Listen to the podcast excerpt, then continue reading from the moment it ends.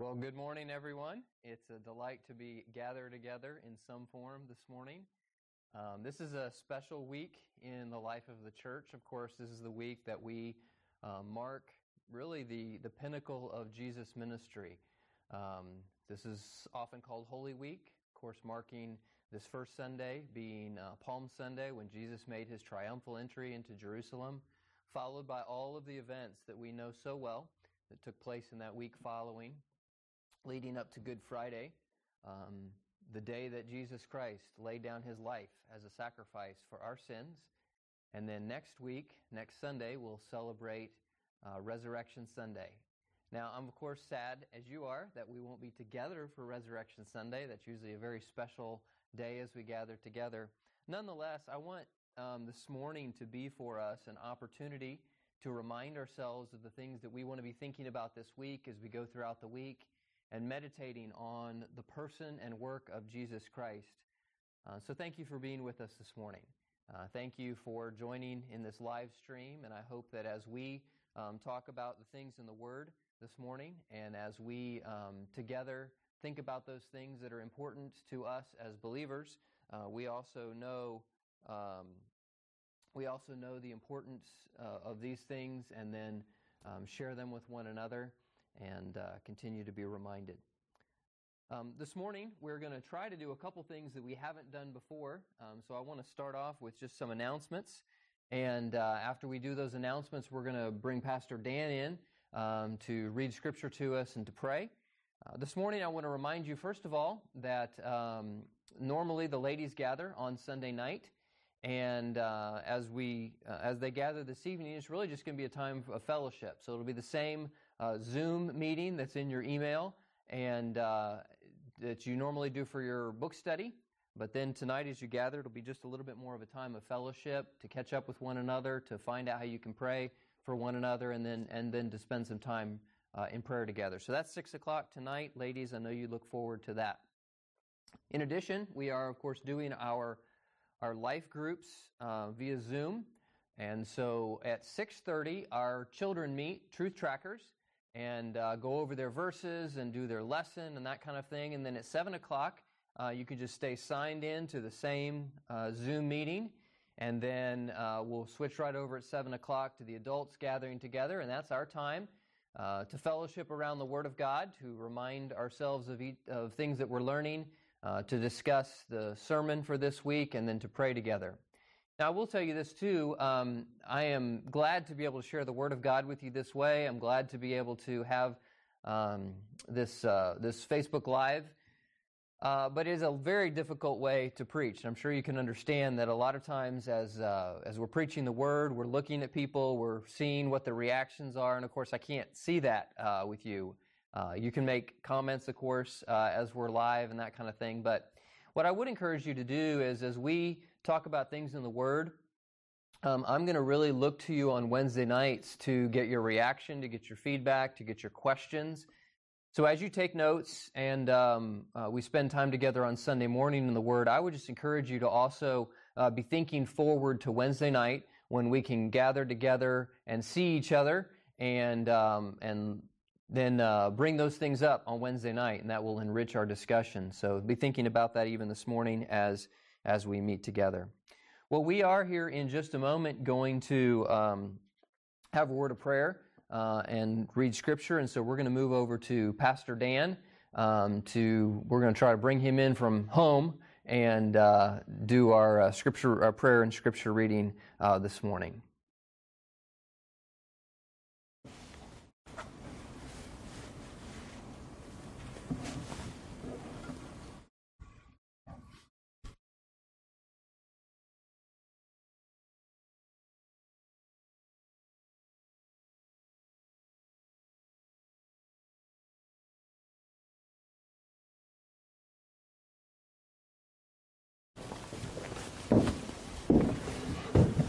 Okay, sorry about the technical glitch.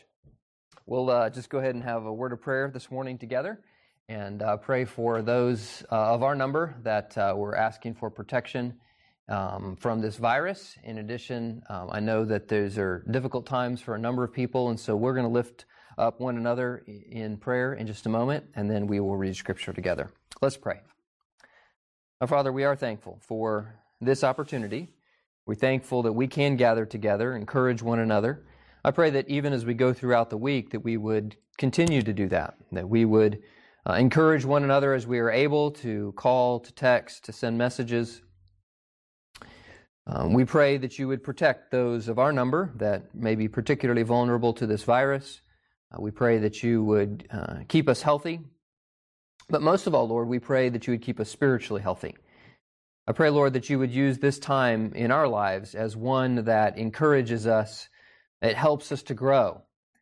And I pray, Father, that even in the life of our church, you would strengthen us by it. We thank you, Lord, for your work. This week, during this special time leading up to Easter, we are reminded of the work of Jesus Christ that he did on the cross for us. Thank you for sending your Son. Thank you for his death and his resurrection that purchases for us eternal life that we can enter into through faith and repentance. And I pray this week as we meditate on those truths that the gospel would come home to us once again, that it would sink deep into our hearts, that it might not just be something that we think about from time to time, but something that we really live out in a special way. I pray, Lord, that you would use even this morning to encourage us, help us to study your word together, and to be reminded of the truths that we see taught to us in Scripture. We pray these things in your Son's holy and precious name. Amen. In just a moment, I'll be reading from 1 Corinthians, beginning in verse 18. So if you have a Bible there handy, I would encourage you to open to 1 Corinthians. Now, this passage is not one of the narratives that speaks of the crucifixion of Christ, but it is actually Paul reflecting on the importance of the cross in doctrine. We'll be explaining and talking through this passage here in just a moment.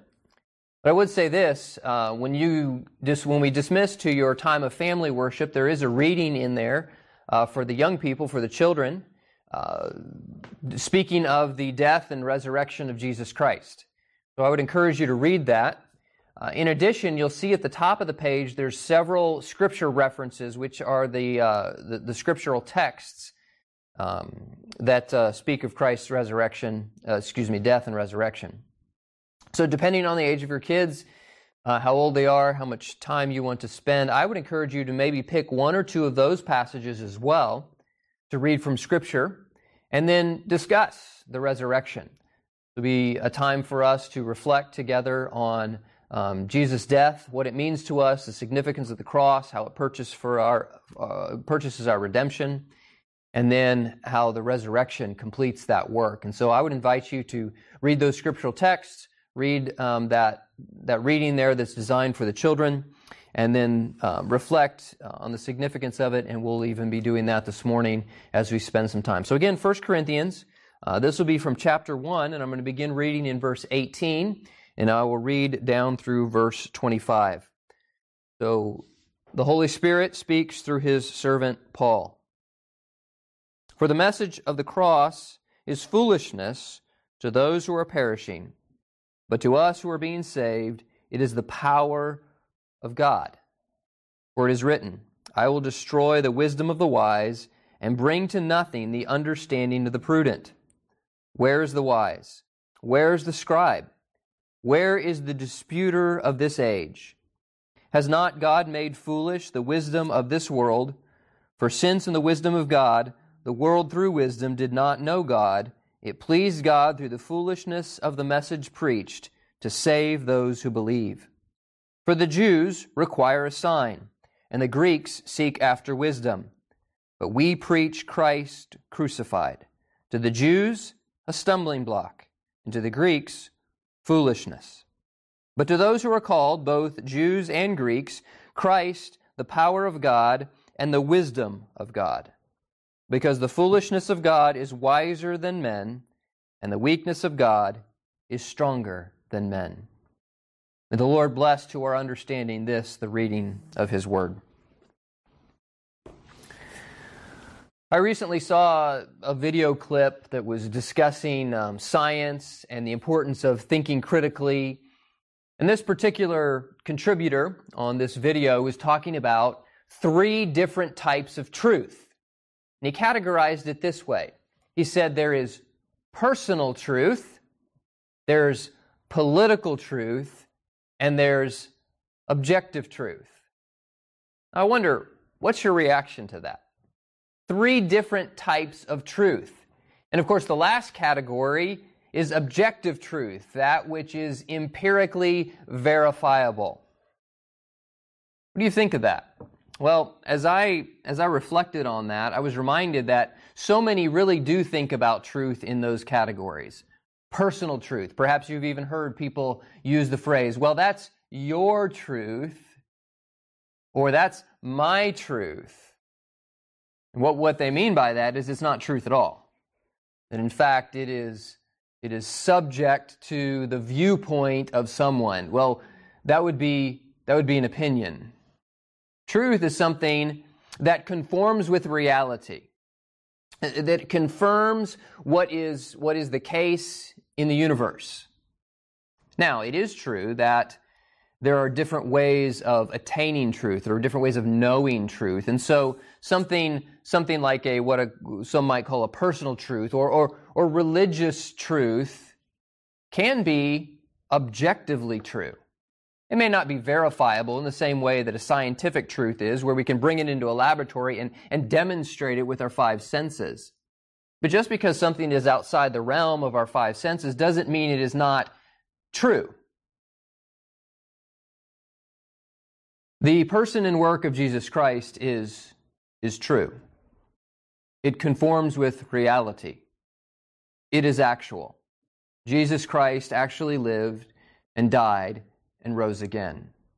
If that's not true, then as Paul says later in this same letter, we are of all men most miserable. Now that's chapter 15. In fact, in Easter's past, we've actually preached from 1 Corinthians 15. But in this passage, Paul is now beginning an argument. Let me just kind of give you a quick overview. The book of 1 Corinthians is written to a carnal church. It's written to a church that had trouble getting along with one another. There was a lot of fighting. There was a lot of discord. There were a lot of things going on in the church that reflected carnality, fleshly living.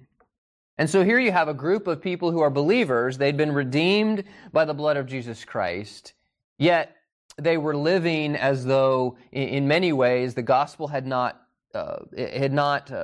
permeated all aspects of their church life. And so Paul really is scolding them in a lot of ways in the book of 1 Corinthians. If you see the book of 1 Corinthians, you are thinking about a letter to a church that had a lot of things that needed to be corrected. Well, it's interesting how Paul goes through his arguments to the Corinthian church. He really starts off with a greeting in chapter 1, and then he addresses this problem of sectarianism, the differences, the divisions that existed amongst them there in the middle of chapter 1. But soon after that, he goes right immediately to the grounds for his argument, which is the gospel. And so there at the end of chapter 1, he really talks about the hinge pin of the gospel, which is the work of Jesus Christ on the cross. And that was what we read together beginning in verse 18. So I want us to just reflect on these words for a few moments together, and then we'll dismiss you for family worship. So in verse 18, we see there is a division that is laid down. It's the division of the cross. The cross draws a bold line, divides people into two categories. The gospel, in some ways, is divisive. And Paul articulates what he means by that in verse 18. He says, the message of the cross is foolishness on the one hand. On the other hand, it is power. So for whom is it foolishness? We see that in verse 18. For whom is it foolishness? It is to those who are perishing. So for those to whom the gospel has not yet been applied, it is foolishness. Now, what do we mean when we say that the gospel has not yet been applied? Well, the Bible makes clear that every one of us are born in a state of separation from God. Now, I don't know who all is watching this morning, But perhaps you're watching our feed this morning and you've heard this term gospel bantered about, or you think about what is the importance of the cross or Jesus' resurrection. Let me explain very clearly. We are born in a state of separation from God because of something called sin. Sin is something that I'm guilty of. It is something that you are guilty of, every one of us. Now, our sins may look a little bit different. We may express our sinfulness in different ways, but the reality is that every one of us are sinners. We're sinners from birth, but we're also sinners by our ongoing rebellion against God. In fact, the Scripture makes clear that we are at enmity with God. That means we are fighting against Him. We're not just misguided, but we are actually in rebellion against God. Well, that rebellion has earned for us separation from God. Not just separation in this life, but really separation in the life to come. We actually deserve an eternity separated from Him, an eternity of punishment. You say, well, that seems harsh. That seems mean. Surely God is a God of love and a God of justice, and that is true. We'll get to that in just a moment.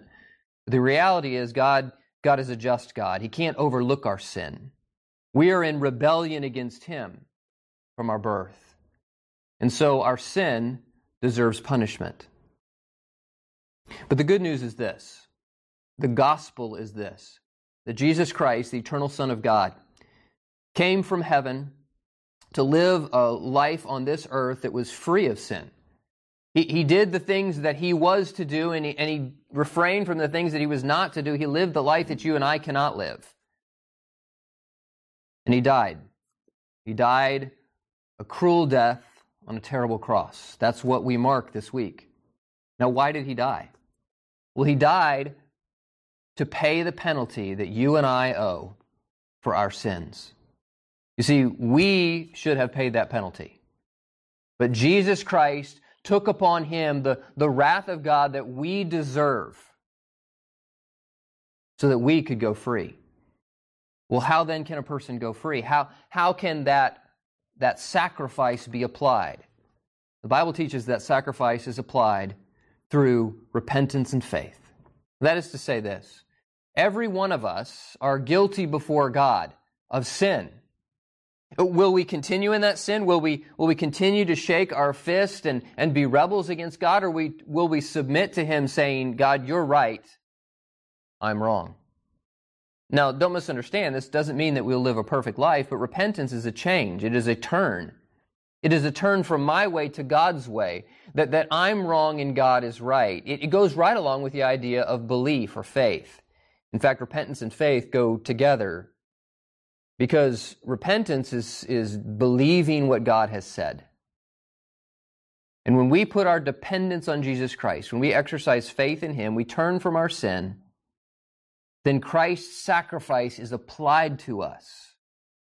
And now God sees us not in our own goodness, but in the goodness of Jesus Christ. Now, I wonder this morning how many people are watching, listening to this, maybe even watching the recording later, for whom you've never had forgiveness of sin. Are you in a right relationship with God this morning? Or is there standing between you and God a barrier of sin? That's the whole reason Jesus Christ died. He died so that you, my friend, could have forgiveness of sin if you'll enter into that through faith and repentance. If you're watching this morning and you want to get in touch with us, feel free to call the church office. Text us, leave a message. You can also send an email to info@nhbcroundrock.org, and we'd be glad to have one of our members get in touch with you and answer your questions, walk you through the Bible, and help you to understand how you can know for sure that your sins are forgiven, that you're in right relationship with God. Because of the sacrifice of Jesus Christ that we mark this week, we can have forgiveness of sin. That cross, that gospel is, Paul says in verse 18, the power of God. This is the power that the cross provides, that it makes us new. It transforms us when we enter into His work by faith and repentance. Oh, but for those who have not repented, that seems stupid. That seems foolish. That you would stake your eternity on the death of someone who lived 2,000 years ago. And that's exactly what Paul affirms for us in verse 18, that's foolishness to those who are perishing. So this is the contrast that is set up in verse 18. Paul continues his argument in verses 19 through 24. We'll look at that more in just a minute. But the capstone of his argument, what he's driving towards, is verse 25. Because the foolishness of God is wiser than men, the weakness of God is stronger than men. Do you ever get amused at your kids who think they know so much?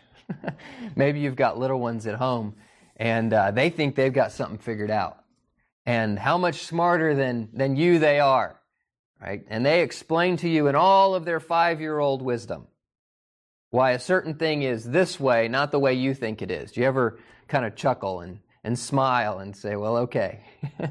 Why? Because you understand things better than they do. You've been around a lot longer than they have. You've seen things that they haven't seen, and their wisdom doesn't even come up to you when you're tired and not thinking clearly. You can probably outperform them in your just because of the wisdom you've acquired through life, so the things that you've learned.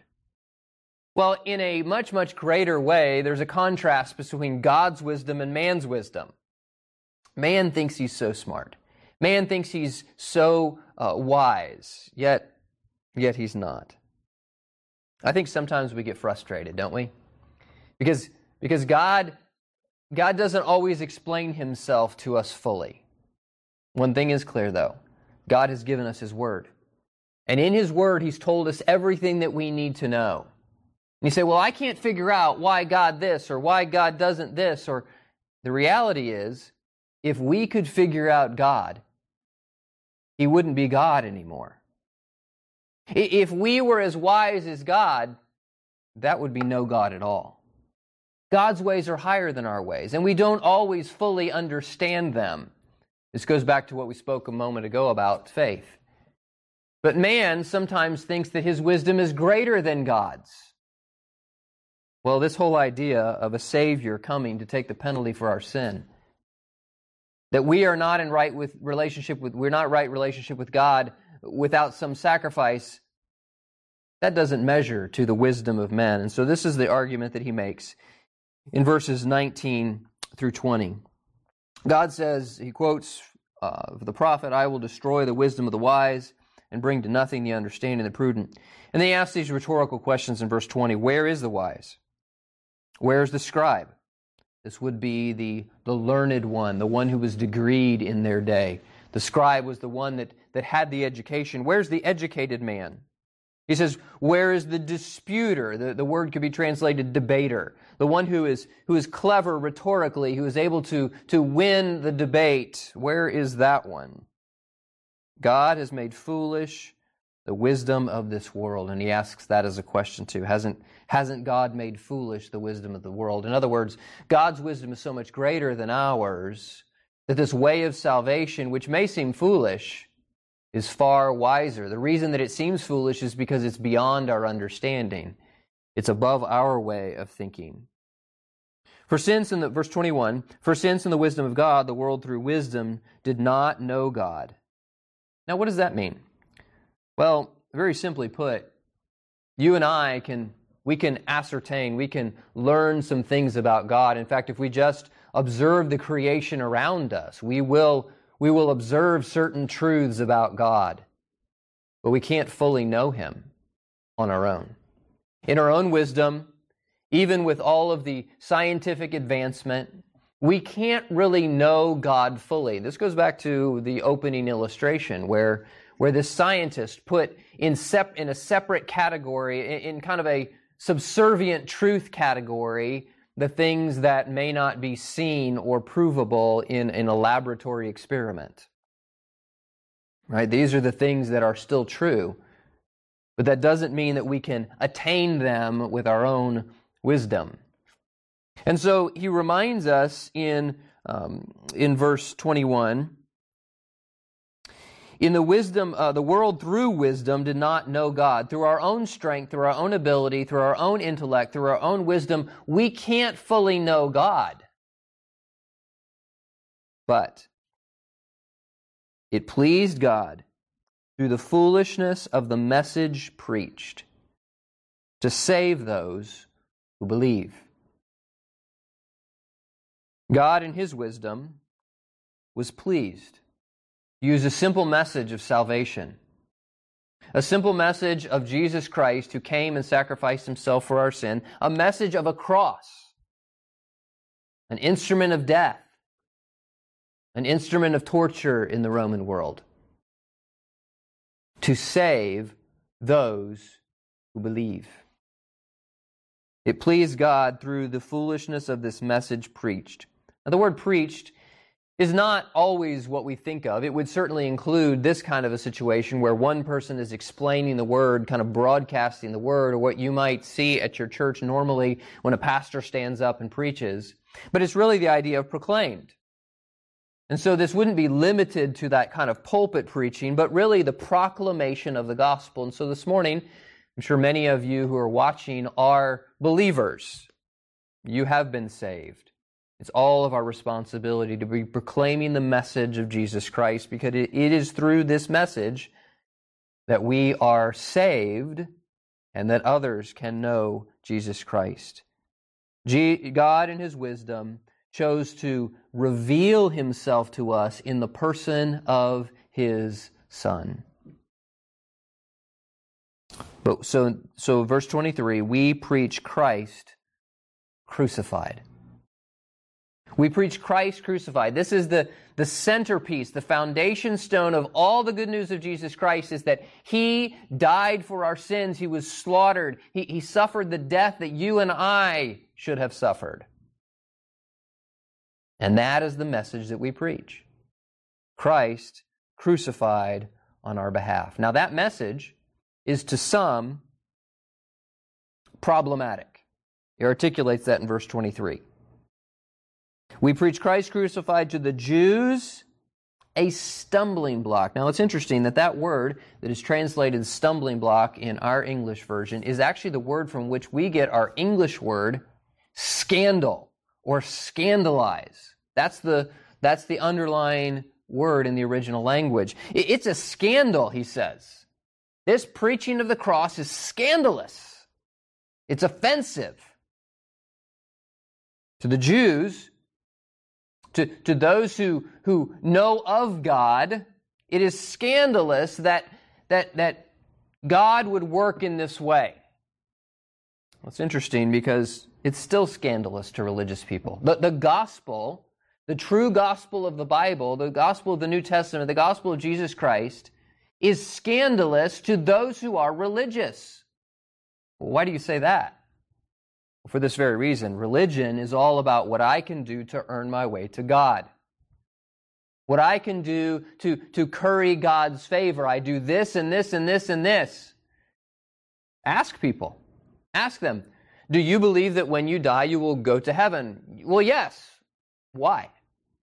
Well, because I've kept the golden rule, and I'm kind to my neighbor, and I do good to others, and none of that merits us anything.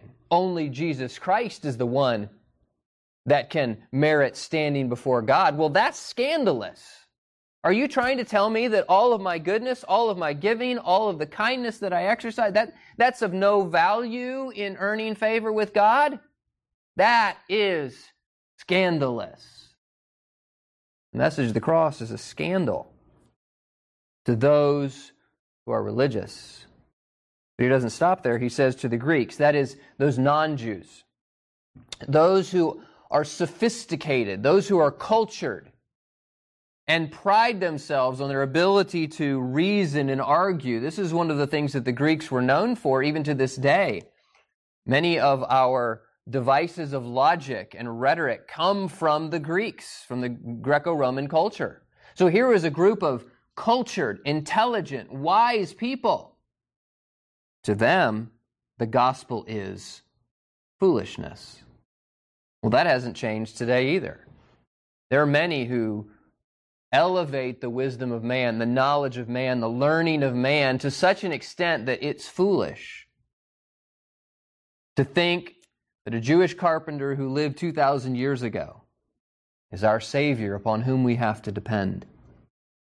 That we have to look to Him to be made in right relationship with God. That seems foolish, which is where Paul started in verse 18. That's foolish to those who are sophisticated and wise. But to those who are called, this is a reference that Paul frequently makes to those who are in Christ, those who have been called, those who are now, we might say, saved by the grace of Jesus Christ. To those who are called, Jews and Greeks, Christ is the power of God and the wisdom of God. That's the gospel. That's the power of the gospel. And so this week as we reflect on the cross, I wonder this morning, what is it for you? Is the cross the message of hope that saves you from your sin and gives you right relationship with God, that you live in the light of the cross, or is it to you foolishness? I wonder, have you ever seriously considered the claims of Jesus Christ? Have you taken an earnest look at who Jesus Christ was, the work that He did? Perhaps there's someone watching this morning who this time in the world and all the things that are going on are causing you to reflect, causing you to think. May I just challenge you to read some Christian apologists who can well explain the message of Jesus Christ and its significance.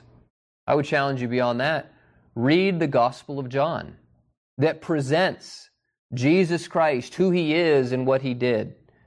Again, if there's any way that we can help you in that journey, we as a church are happy to do that. And so again, the concluding argument there in verse 25 that we referred to earlier, the foolishness of God is wiser than men. The weakness of God is stronger than men. So celebrate that this week.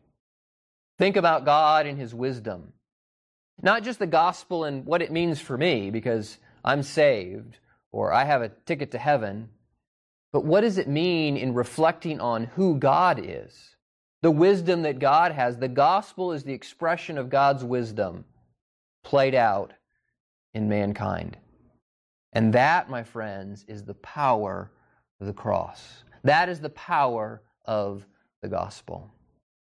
Well, I want you to reflect on that here as you gather together with your families.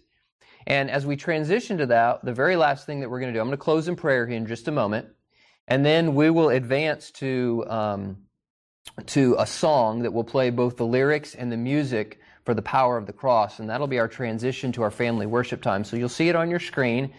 You'll hear the song sung. Of course, if you want to sing along at home, you're absolutely welcome to do that. But at minimum, I would ask you to look at those words, read those words, listen to the music, and reflect on this passage, the power of the cross. So I'm going to pray for us, and then we'll conclude our time together with the power of the cross, and then you'll be dismissed to your time of family worship. Let's pray together. Father, we thank You for Your goodness to us. We're thankful for the power of the gospel that is Your wisdom expressed to mankind.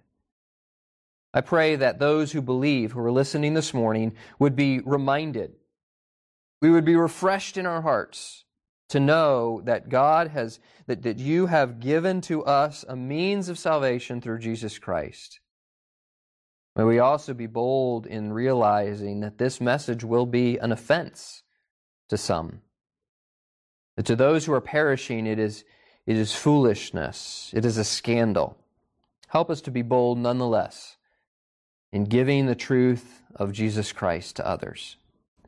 And now this week, Lord, as we reflect, I pray that You would use these moments together to encourage us in our hearts as to the power of the cross. And we pray these things in Your Son's holy and precious name. Amen.